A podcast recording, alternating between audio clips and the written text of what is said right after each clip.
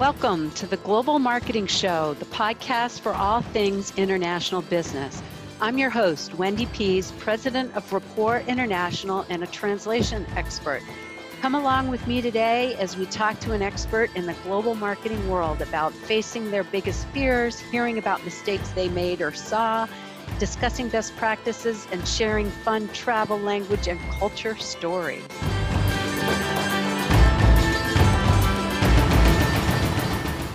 Hello, listeners. I got something new for you here today. We are going to dive into cryptocurrency. So even if you know nothing about it, this is an episode that you're going to want to listen to because my guest Mario is a very accomplished business person. He's very knowledgeable and he's promised me that he's going to break it down into bite-sized pieces so even people who know nothing about it will finally get it. Mario is co-founder and CEO of NFT Tech. He had founded an e-commerce company that's in 30 countries called Froothi. And then he runs a bunch of other companies that are all based around crypto. Now, he's also a very accomplished dancer with dancing the dance called Machata. And he travels around the world and works in different locations. So he just came from Australia. He's now in Dubai and he's headed off to Turkey, where there's a festival, a Machata festival going on. We originally met either through Clubhouse or LinkedIn or the combination of the two. And he was a prior guest on the podcast. So welcome back, Mario. I'm very excited to talk to you about what you have going on now. Yeah. So tell me about the Machata. How does one learn that and get to be as proficient as you in it? Yeah. So Machata with a B is a sensual Latin dance. So it's actually really well known. It's got a massive community around the world. And the good thing about it is that, I travel a lot, as you said earlier. And the thing about Machata and other Latin dances is that wherever you are in the world, doesn't matter what language they speak. And I've done this. You can dance, you can go to a club and just dance, or a party and just dance with a stranger. And that was the reason I really liked it early on, because it was a great way to socialize, whether you're in Russia, you're in Serbia, you're in Latin America, you're in the Middle East, you're in Australia, you're in Western Europe, America, Canada, Africa, everywhere. And that was the fascinating thing about it. And it's a social dance. So you can only dance it with one person. It's like two people, just like ballroom Latin dancing. You dance it a couple, two people together. And yeah, and since then it developed into a lot bigger than what it was. It's my exit away from the stresses of work. It's fantastic. Yeah. And I don't know the dance at all. And I've danced the merengue and salsa and tango and very similar to merengue. Very similar. Oh, I love merengue. Okay. I'll have to look for a place around Boston where I live. Okay. But we brought you on to talk about cryptocurrency. So why don't you start out with the primer? We're talking 101. First off, give me the vision. Why do you think it's going to take over the world? And then how does it work? Okay.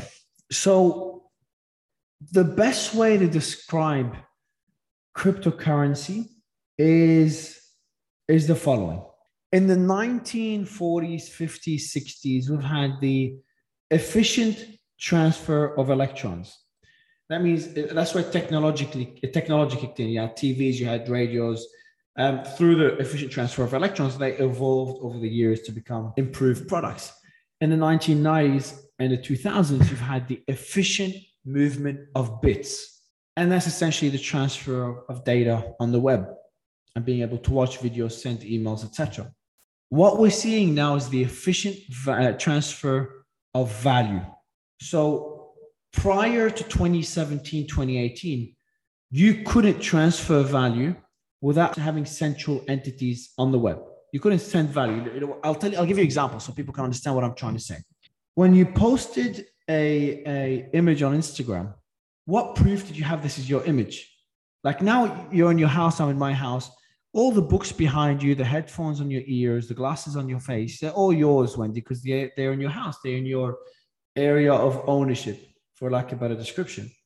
But on the web, you couldn't do that. There was nothing you could say is yours unless there's a central entity, whether it's YouTube saying it's your video, Instagram saying it's your photo, another company saying this is your identity, eBay saying this is your product.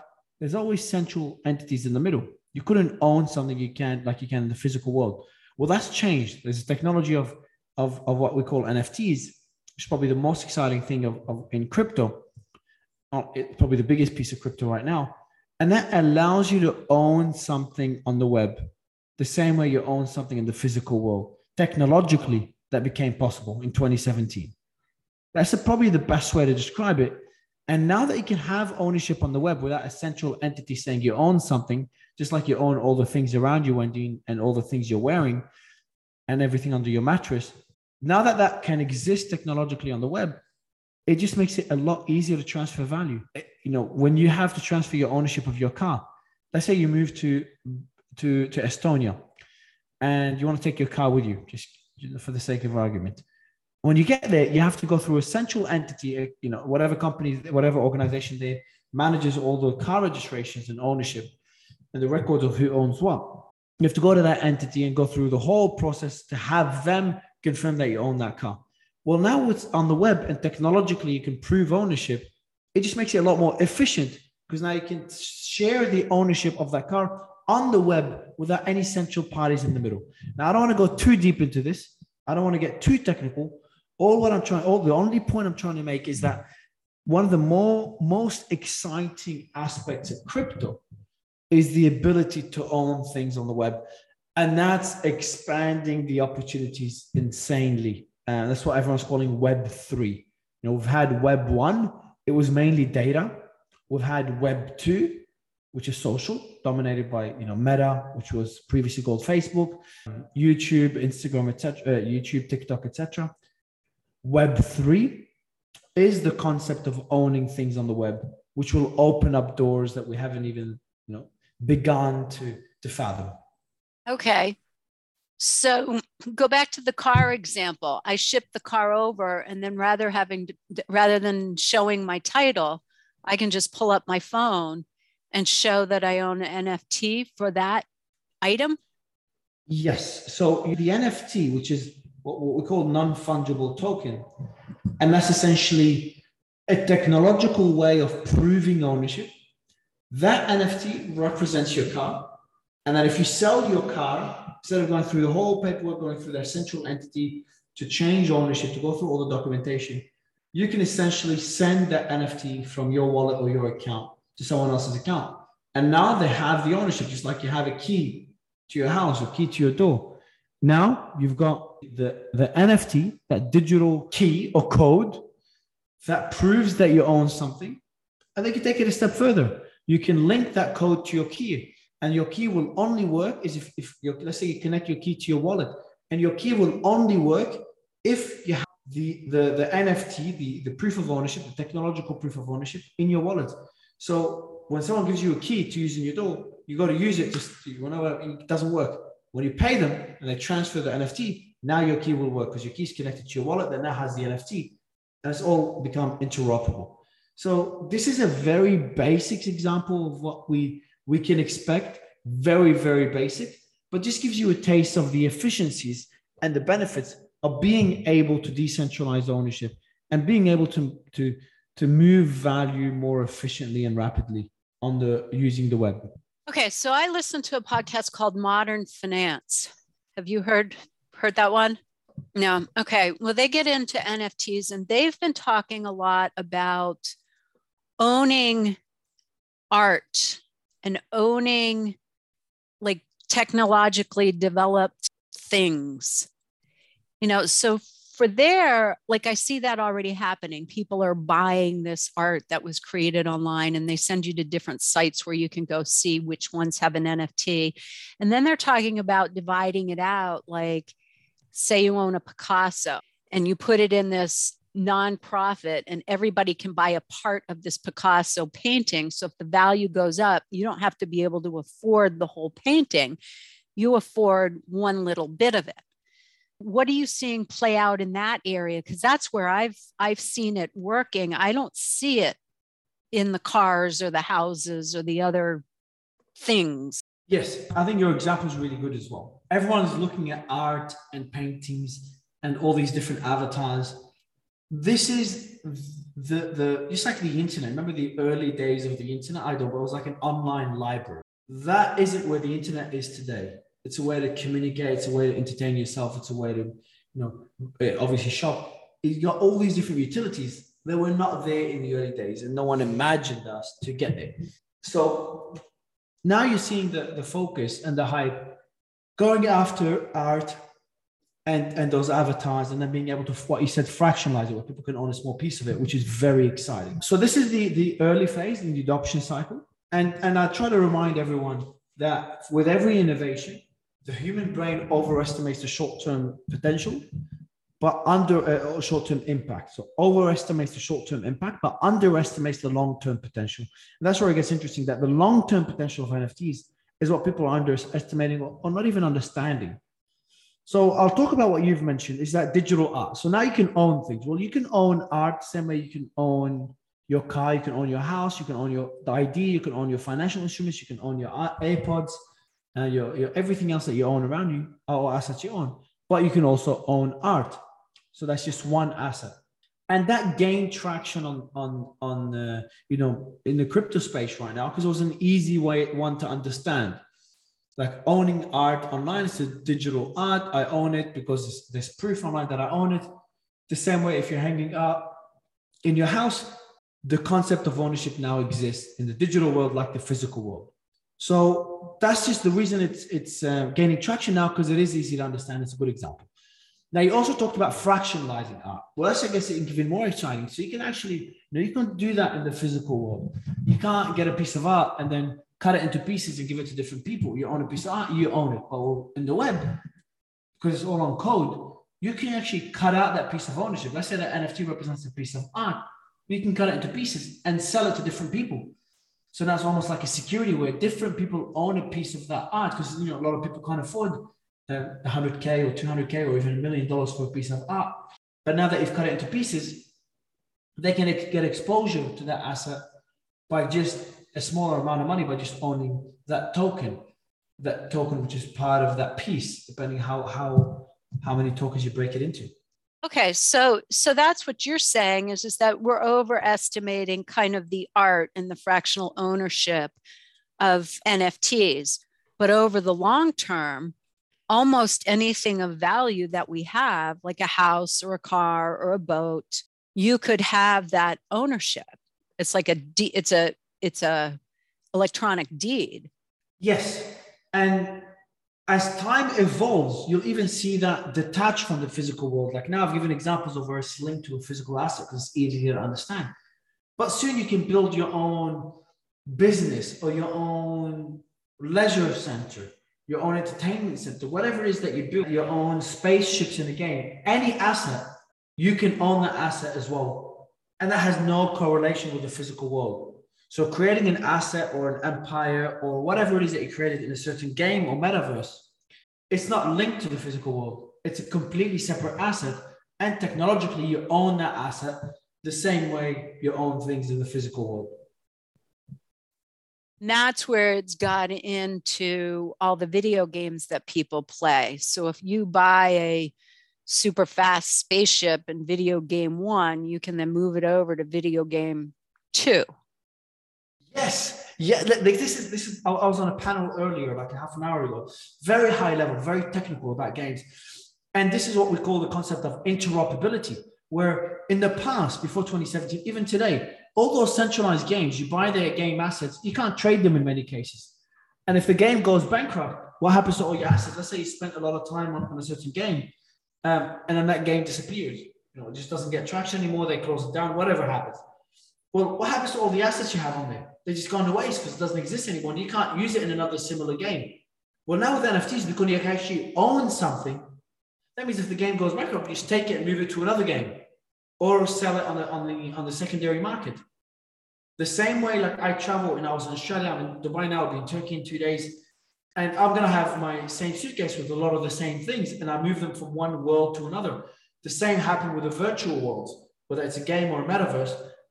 The goal eventually, not now, it'll take time, is to allow you to move those assets that you own between different worlds, because you own them. You can do whatever you want with them, including moving them from different worlds, between different worlds. So that's a very fascinating concept that we're watching very closely, and we think will evolve over the next few months and years. Okay, so I don't play games on video. Got too much going on with other stuff. And, you know, but I know it's huge in the teenager through 20-year-olds. So buying these assets to me, and I had a cousin who played a lot of, I don't know, farmyard or farm animals, and she was spending money to buy things on that. But they're not, so I see that for a very targeted audience. I don't see like the general public's going to buy a bunch of stuff on games and want to have them go, you know, there's a certain segment. Can you extrapolate that to something where more of the general public would use that? Absolutely. Absolutely. And I think you made a good point because, again, you go back to the adoption cycle. The people using the internet today are not the people that were using it in the early 90s or the mid 90s or the early 2000s. They were not the early adopters. They you know, they were the laggards or late adopters. So the same thing will happen here where, you know, gamers, and we use gaming as an example, this concept of owning something is important to them, and it makes sense because games own their assets and they want to own their own assets. And I'm thinking the concept of games being interoperable also makes sense. Now, how do you look at the mass market? Because I'm not a gamer myself either. Well, first, I see games evolving into metaverses, but getting to those digital, virtual, open worlds. Because what is a metaverse? Well, I describe the metaverse, or I define it as a digital representation of the physical world we live in today. So, and you can, you know, go as far as like, you know, Zoom, Instagram, YouTube, they're all metaverses, but the early metaverse, the Web 2 metaverse. The Web 3 metaverse allows you to own things because it has to be a representation of the digital, of the physical world. But in the physical world, you can own stuff. You need to own stuff in the virtual world. And what I see happen is that all those games will eventually or will gradually evolve into metaverses. So what I mean by this, if you think about life itself, you can think of life as a game, the game of life. So all those games that we see as games right now and we will for the foreseeable future will evolve into an entire ecosystem where you can go there and do a lot of the things that you do in the physical world. Socialize, signal, build a business, entertainment, all these things you can do in a game as it evolves. And these are the things we do on a daily basis in the physical world. So in a game, you can start building a business to mine metals and build businesses. And people go in there to get entertained, to play a game, to compete. They can signal their wealth by wearing some expensive clothes or having some expensive weapons. So a lot of the aspects that make our physical life apply in games. And this will make games over time more like metaverses. So when someone's looking at this not from a gaming hat, well, a good way to look at it is you can, you know, invest in buying land. That's a good investment as an investment opportunity. For example, I'm not saying it's a good investment opportunity. I'm just saying it's a better way to understand it first. Definitely don't invest because it takes a long time to understand the space. And then you start looking at other assets. You know, you have your own avatar. You can wear clothes. Let's say you're a big fashion person. You wear Prada clothes within the metaverse.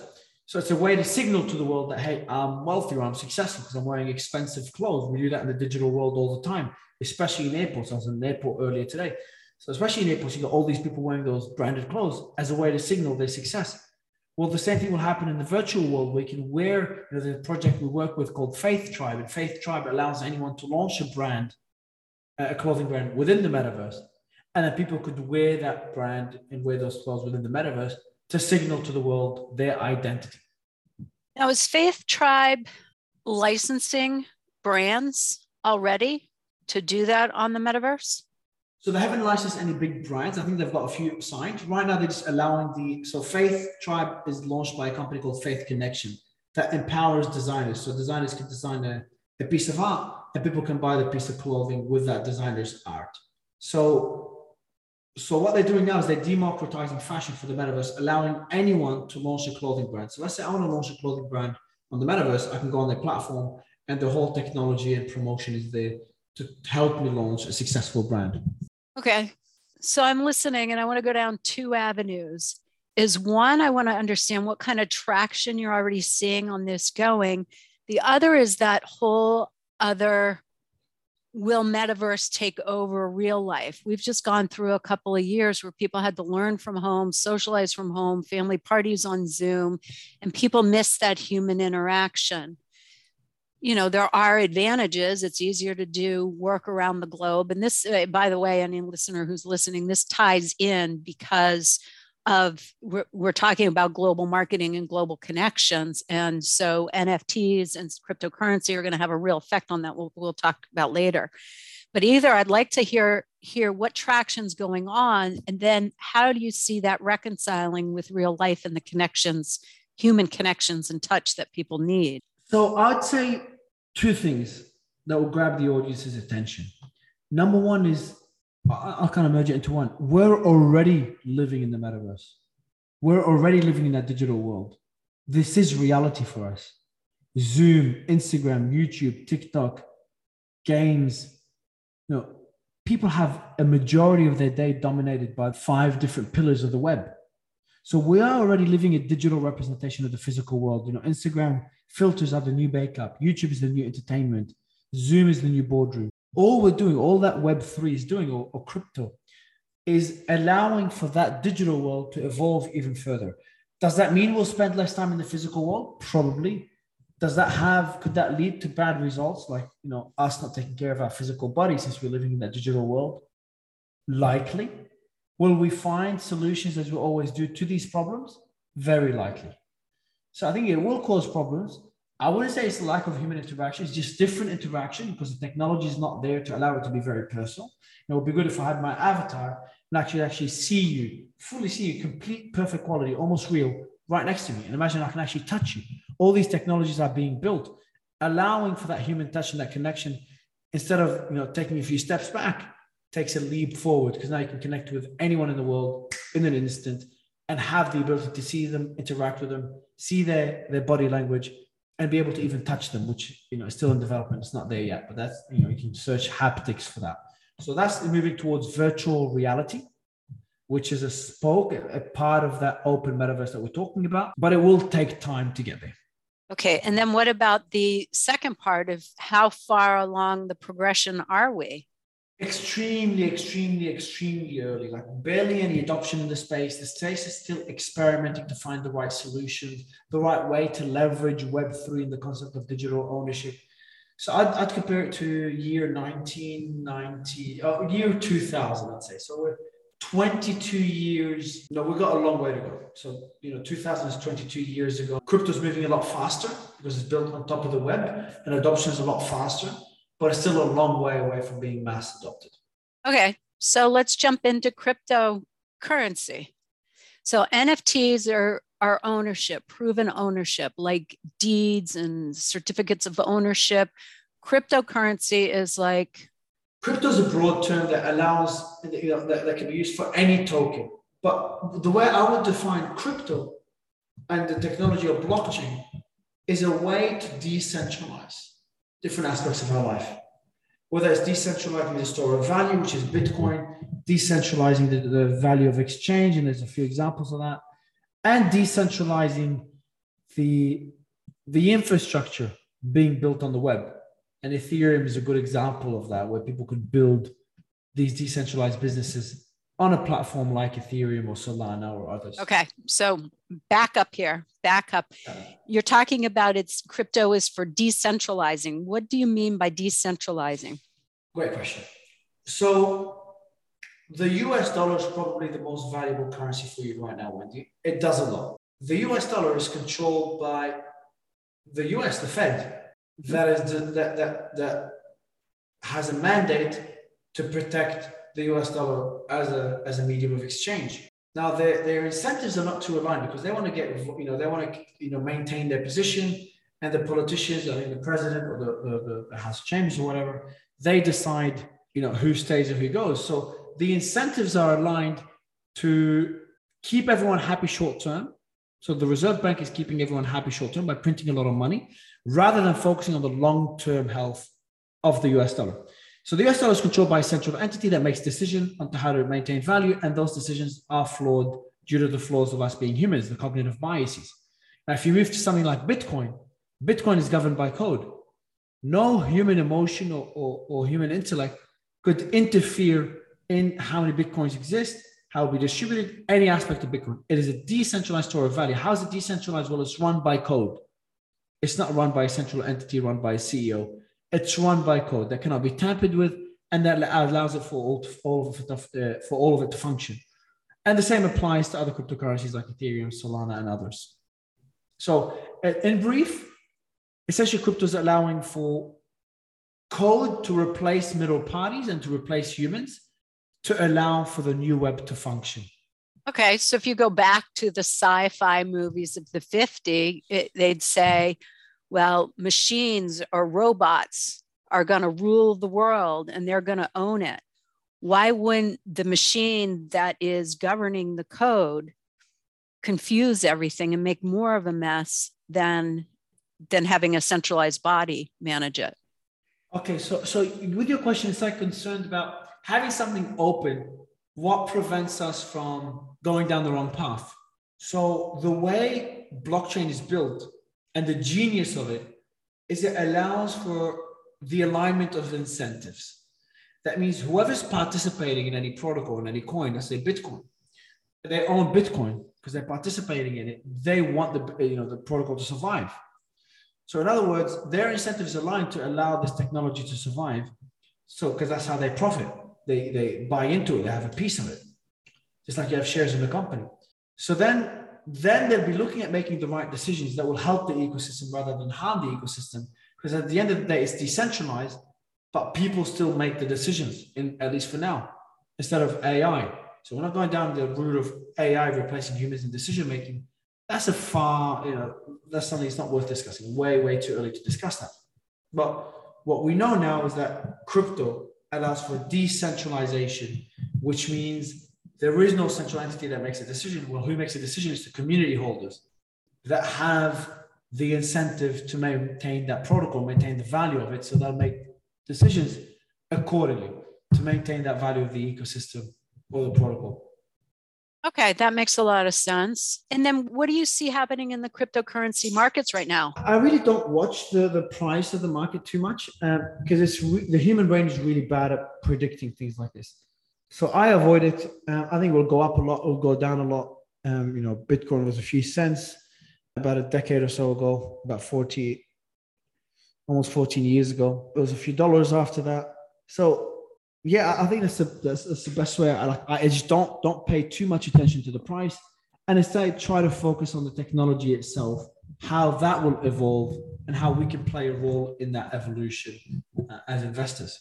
Okay, so let's dig into what you're doing now, because I think you're getting ready to go public with your company. Yeah, so I have to be careful how I phrase this, but we're working towards listing on the stock market. That's the company NFT Tech. And we've reserved the ticker symbol NFT in North America, which is pretty sexy to have that ticker. Yeah, really. And tech does essentially invest in the space. We come in really early to deals through our network, our connections, and our knowledge of the space. And then if and when we list, anyone buying our stock will get exposure to these difficult to get investment opportunities, and getting them early at really good valuations. And so what does your company actually do? The best way to look at it is like a portfolio company and an IP company. We launch our own businesses and acquire others and grow, while also investing in projects. So like a VC and an incubator kind of mixed into one. Are there any other VC companies or incubators that are publicly traded? Crypto ones, yes, but NFT, no. My friend who's also staying in my place here, he runs one of the biggest crypto incubators. He's also I can't disclose that, but I know someone in the space who's also looking at going public with a similar model. So, and there's a lot of crypto companies that went public, but in terms of specific ones that you asked for, I can't think of any, but I'm sure there is. There's just so much money in the space. It's insane. Yeah. So what are you seeing about it? Like, who's getting involved? Who are the players? What have they come from? Like, talk about this, because I think a lot of people have this vision of it's fake money and it's a bunch of young adults sitting around paper rich. So give us the reality. Yeah. So a lot of these arguments are a bit outdated. So in terms of paper rich, well, you can turn all cryptos to USDT or USD on any exchange. So you can actually liquidate that to sweetheart cash, which everyone loves. So that's in terms of that particular point. What was the other point beyond that? Like, who's involved in this and how are they making money? So people that invested back in 2000 and when it was pennies, now it's up around, I think the last time I checked, Bitcoin was around 42, 43 today. It's $42 US. $42,000. Yeah, $42,000. Yeah. Well, I'm going to go buy it if it's 42. Yeah. So you know, we try to get into projects really early and privately, and we try to look for projects that have utility, that are bringing value to our world, that have an actual use case. You know, Ethereum allows people to build businesses on top of it. Bitcoin allows, you know, it's a good way to store your value. Bitcoin, Ethereum, and other coins allow you to transfer value as in money. Ethereum allows you to build NFTs on it, same as Solana. So you got all these different protocols that have actual utility. And then I look at games. I think games, as we mentioned earlier, will be the early adopters of the space because it just makes sense for them, because they're used to having their assets taken away from them if they do something wrong, their account getting suspended. Or if the game goes bust, they expect their in-game assets to just disappear with the game. So for them, the concept of decentralization, where you can move your assets from one game to another because you actually own them, is revolutionary. And we're so hundreds of millions of dollars flow into the space, into the gaming space, especially, you know, high quality projects like Star Atlas, Axie Infinity, Cidus Heroes. They're all games that are built on the blockchain. They are decentralized, allowing people to own their assets within those games, build their own empire, their own life, their own world that they own, in a virtual web that people could come and visit and build relationships with, chat, have discussions. So yeah, these are the projects we're looking for, those early projects that have actual utility. Okay, so a lot in the gaming world at this point. Gaming's one of the more exciting ones. Metaverse is also exciting, but I'm also seeing a lot of hype where people, you know, whenever there's something sexy, it's like an 01, everyone was launching a .com business. So right now, everyone's trying to launch a metaverse company, which I think is... So you think it'll be like a search engine. One of them will come and dominate, and then everybody will be on that metaverse? In some cases, no. The metaverse will be multiple. So anyone could launch a metaverse the same way anyone can launch a website. Launching a metaverse is the same as launching a website. If you don't have visitors, the metaverse is useless. You need to get people to start using it. That's the whole purpose of it, is bringing utility to a lot of people, to as many people as you can, and to bring them utility. Living with you is one of the more obvious ones. Yeah, so I'll be looking at, and the question was, what opportunities we're looking for. Yeah, those are some examples. You know, gaming is one of them. DeFi is another one. I want to get into it, but it's like a decentralized version of finance without having to use banks and financial institutions. Protocols, the foundation that allows the technology to operate, the picks and shovels approach to the technology, to blockchain and crypto, would be plays that I'm looking for. You know, games DeFi and protocols, which is like the technology stack to allow for that digital world to operate. So talking about all these digital worlds, you know, the podcast is sponsored by Rapport International, who provides high quality language translation and interpretation. How does all the communication happen across languages in these metaverses and DeFi and games? Yeah, English is a universal language. Like, speaking English helps you tremendously. But if you speak, you know, Chinese, Russian, etc., those other languages, Spanish, etc., does bring a lot of value because, you know, there's apps and stuff. You can have automatic translate, which makes it easier, but you lose that ability to interact and connect when you're using translation service in the middle. But since we're moving that physical world to a digital world, you can embed translation there. In the physical world, we open our mouth to talk face to face. And then we have to look away to look at the definition or the translation of something. In the virtual world, in a multiverse, like I like to call it, you can automate the translations aspect of them. Okay. So I imagine that the quality is not going to be there. It's going to be like a Google Translate or some like audio dictation, but at least you'll get the gist when you're talking to somebody. Yeah, I'd say this is like what I'd find in the early stages. Otherwise it wouldn't make too much sense. But I don't know what Meta's working on. I know Meta's a bunch of smart guys there. Meta, which was previously known as Facebook, they changed their name to Meta. Right. Yeah, no, I think the language technology is absolutely fabulous. I think with 3,000 new words a day and the different slang that's coming in and the how do you communicate, I don't think we'll ever get to a global language, but it'll be interesting to see how much people can connect. Yeah. So, okay. And so what about the impact on the global economy and conflict between countries and going to a global currency, which I see as more possible. What do you think will happen in those areas? Sure. So how will it disrupt our economy, which was the first question. And then the second question, you know, the second question is about the utility of crypto. So I'll go back to the second question. I want to answer the first one first, and then I want to better understand the second question. Yeah. So in terms of how that will impact our economy, as I said, the metaverse is a digital representation of the physical world. So you're essentially going to see whole economies shift to that virtual world. And we're seeing this, you know, look at the valuations of companies like Meta and Apple and Google. They're insane valuations, insane market caps that those companies have. Airbnb, Uber. So we're already seeing web companies have crazy valuations. We all know that tech have crazy multiples relative to other industries. So as the concept of an open metaverse, so that decentralized aspect of it, where you can own things on the web, what we talked about earlier, the efficient movement of value.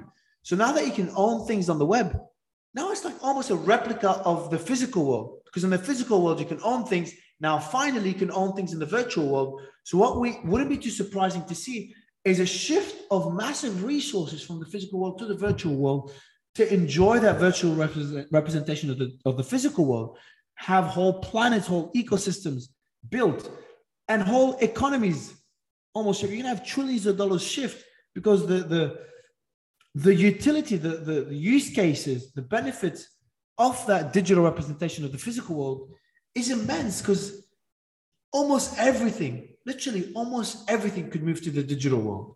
So just add the numbers. You're looking at GDP size capital moving to the metaverse. And then what was the second question? The second was, do you think that we'll get to a global currency? Yeah, that's a tough question. Really tough question. A very tough question. Like, you know, currency is a way for community to operate. It's a representation that you belong to a certain community. So currency, I think, will become more of a social token. Essentially a token that not only represents value, but it also represents values. It represents a community. You know, you holding a certain digital currency may say something about it, may signal to the world, I'm part of XYZ community. So I think we'll still have fragmented currencies, but instead of being geographically limited, now it's limited by community. So different communities will build their own currency. And what will bring currency value is who accepts it as a currency. Now, if your community accepts to create a certain currency, they'll start using it between each other. That will give it value, because different members are accepting it as a transfer of value, as a way to pay for something. Now that is so interesting, because I am like, my views on where this are going are almost opposite of, or, you know, just a different view. Is I can see a more global currency as to which one holds value and is accepted more, because in a global business, making cross-border payments is very difficult. And I don't want to go across different platforms. I want something that's recognized that I can pay, that I don't have all the service fees or the hassle to pay. So that's where I see a lot of simplification, you know, where that could simplify my life. And I could see like people going to a currency that doesn't have really high inflation rate, just like people went straight to cell phones over the wired phones. But I don't see the NFTs as strong. This has been very enlightening for me to get a more of a vision for NFTs, like a broader vision. Because yeah, if I could have my ownership of my car, my house, and my whatever else right there, I still have to have the lender is going to hold anything that I'm paying a payment on. So all those things, like, why? I don't see. No, it's no longer the case. So I'll give you an example. Actually, I'm going to get everyone listening to close their eyes and imagine something that might put this into perspective. Before doing so, I wanted to comment on something you said, Wendy, that's true, is that, you know, crypto doesn't allow for that efficient way of sending money. You know, and everyone knows what happened in Ukraine. So my dancing partner's sister lives in Ukraine, or lived in Ukraine. And we were finding a way to send her money so she can use that money to escape the country. Crypto was the easiest way to send her money instantly within seconds. Mm-hmm. And someone turned that money into fiat, into dollars on there for her, and she gave her cash. And she might not, you know, over time, she might not even need to do that, because she could just use that crypto to pay others in crypto. And that becomes the way of transferring value. And the real exciting thing is that there's no central party that can stop it. You know, Ukrainian banks were hit hard. You know, you can have other, you know, other financial institutions barred from working in Ukraine. But you can't have crypto stopped in Ukraine because it's all based on decentralized technology built on the web. Now, if you look at NFTs, it's a completely different use case. And this is an example that I'll give everyone. It'd be a good way to kind of conclude everyone's understanding of this, because I want everyone to kind of imagine this after the podcast. So I want you to imagine waking up, appearing in a boardroom and starting to negotiate with, your team next to you, and you've got the other people on the other side of the table, and you're negotiating your business deal. You can see their faces. You can even smell their perfume. If you shake their hand to say hi, you feel that handshake, and you're sitting there negotiating while seeing all their facial expression. That's a representation of the metaverse in a few years' time, what I expect. But imagine you sign, you decide to do a deal, and you sign the dotted line, like, let's do this. And let's say you're buying their property, their virtual property, and their physical property. You're buying a virtual property they have. Let's say they have a property that they use to run events in the virtual world. You buy, and the physical get automatically transferred to you. Now you own a house, you own other assets, you own X, Y, Z, whatever it is that you bought, without going through the hassle of getting such a transaction done and giving a percentage to the middle parties. That's what NFTs allow, the efficient transfer of value. That's what I like. I mean, if you look at Airbnb taking out the hotel industry, and you look at Uber and Lyft taking out the taxi, and you look at those businesses and you say, okay, so now NFTs are going to come in and take out, the whole real estate market. Like, I could see that happening. I still don't know if I want to own a house in the metaverse. That's it. This is the next thing to get your head around. There's two arguments you're going to have. Number one, what's the point of having it? What would people use it? I sleep in my house. I watch TV. I relax in my house. I invite friends over my house. Why do I need a house in the metaverse? Because remember, you don't need to sleep in the metaverse. You don't need to go to the toilet. No one needs to come and visit. You can teleport anywhere. So a lot of the problems that a house solves in the physical world, they don't need to solve in the digital world. So what's the purpose of having a house? And I'll answer that one. The second one is like, all right, anyone can just create a virtual house. It's really easy. A beach house that they have. Now, as soon as you sign the dotted line saying, hey, I agree to this, now it's signed on the blockchain where there's proof, decentralized proof that is signed. There's no central entity, there's no central copy that says, hey, this is signed, this is true. It's all technologically there. And you can actually build that in where after you sign it, automatically, without any bank, without any entity, your money or your crypto, your stable crypto, let's say USDT, which is like a US dollar pegged crypto, gets transferred automatically to the other party. Okay? Now, where do the NFTs come in? Well, their home, their virtual house, is represented by an NFT. It's an asset that they own. And the physical house could also be represented by an NFT that proves this person owns that house. And that NFT could be connected to the key, to the alarm system, etc. That's where the Internet of Things kicks in. So as soon as your money automatically gets transferred to the other party, automatically within the code, you can build in that those NFTs that represent ownership of that physical house and that virtual house and anything else you want to represent get automatically, not really, because you don't want to create a house in any metaverse. It's like building a house in New York versus building a house in sub-Saharan Africa in the desert where no one is there. Same house, two different locations. New York will be costing an arm and a leg. The desert will be very cheap. Why? Because there's a lot of adoption. There's a lot of people there. The same applies to the metaverse. Land is valuable and metaverses have adoption. They have a lot of people using it because it's going to get a lot of traction. A lot of people will see your land, and not anyone can just create land out of nowhere. Same thing with a website. Why would a website be valuable? Well, anyone can create a website. I can create one right after this call. Doesn't make it valuable because no one's using it. There's no value there. So the same will apply with the metaverse. You buy land or assets, any assets. Could be in-game assets, like we said earlier, spaceship, weapons, etc., where the utility is using them like you're using them in the game, but you actually own them. But let's look at something like land in the metaverse. Well, why would you buy it? Well, let's say you use that property to do business meetings, a place to do business meetings, or it's a place to watch movies. It's a place to hang out for communities that support X, Y, Z. We could use it as a stage for people to speak because people want their attention, and the metaverse has a lot of people using it. So an asset in the metaverse has different utilities, different values, and people are already buying a lot of assets, a lot of land, a lot of other assets in the metaverse, as they expect our physical world to shift to that digital world, and they would, in their eyes, have purchased those assets at really good prices before the world understood how far of our everyday life that digital world will engulf. How much of it will engulf. Okay. So I don't see buying a house, but I could see buying a, you know, a business on Main Street on a really popular or a, you know, someplace where business to business services or global business is done. But if I had a facility there, then people from all over the world could stop in, or I could go on the stage and speak. So for business case usage, I see that's fantastic. But I guess you could create that for socializing. Like all the people I knew in college could belong to one and we could gather easily to talk. Yeah. So meetings in the metaverse is like the beginning. Yeah. I see that. Look, what do you do in the physical world? We socialize, we signal our identity, we build businesses and create value. So these are the, you know, three of the core pillars we do. There's two more and I can't remember, but these are the three of the core pillars in the physical world. Already you're seeing those physical pillars, those aspects that make our everyday life represented in the digital world. You can signal by owning a very valuable NFT. You could socialize, obviously, a great way to interact. So a lot of the benefits of everyday physical life could be replicated in that digital world and are being replicated in the digital world, and they're bound to be replicated in the digital world because it has its benefits. It does make things more efficient.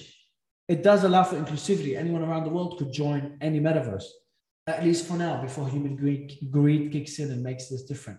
But for now, that's the case. All right. Well, this has been absolutely fantastic. I know we got to get you off to sleep off that jet lag, but I always end with favorite foreign word. So now that we're in the metaverse and NFT, and you got a new favorite word? I use it as the multiverse. That's the word that I'm talking a lot about, because as I said earlier, anyone can create a metaverse like anyone can create a website. Getting people to use it is really hard. But the same way websites exist in what we call the web, metaverses exist in what I like to call the multiverse. That's like a whole digital, the whole system, a whole, it's Earth. It's a virtual Earth, and people could build countries, cities within that Earth. That's the best way I could describe it, as in the multiverse. Oh, that's fantastic. Yeah, I hadn't heard it said that way. I like that. Yeah, and where can people reach you? Sure, I think the best way to learn about the space, NFT Tech, which is my main company, nfttech.com. I think we've got a newsletter now at the bottom of it where you can subscribe. You get a lot of updates and a lot of insight. You know, I do a lot of these interviews, do a lot of videos educating people, and you'll be able to get notified when those come out. Okay. And final advice for people that are interested in these or crypto. Remember this quote: the human brain overestimates the short-term impact of innovation, but underestimates severely the long-term potential. So keep that in mind as you understand the space and focus on educating yourself. Oh, that's fantastic. When are you going to write a book about all this? When I stop traveling so much and keep getting jet lagged. Actually, we should just take all your interviews and make chapters out of them. So thank you very much, Mario Nawfal. It's Nawfal if you want to find him LinkedIn or Instagram or in the metaverse. He's definitely somebody to keep an eye on. He's had lots of success and always has interesting stories. And always, if you have questions about languages and you need translation, reach out to Rapport Translations, Rapport, translations.com, where anybody there can really help you accomplish anything you want across languages. So thanks for listening today. That's a wrap for this session. A big thanks to you for listening to the Global Marketing Show. Hope you had just as much fun as I did. New sessions launch weekly on all places you find podcasts: Apple, Spotify, Google Play, and of course on our website. If you know someone interested in this topic, please tell them about us. Au revoir for now.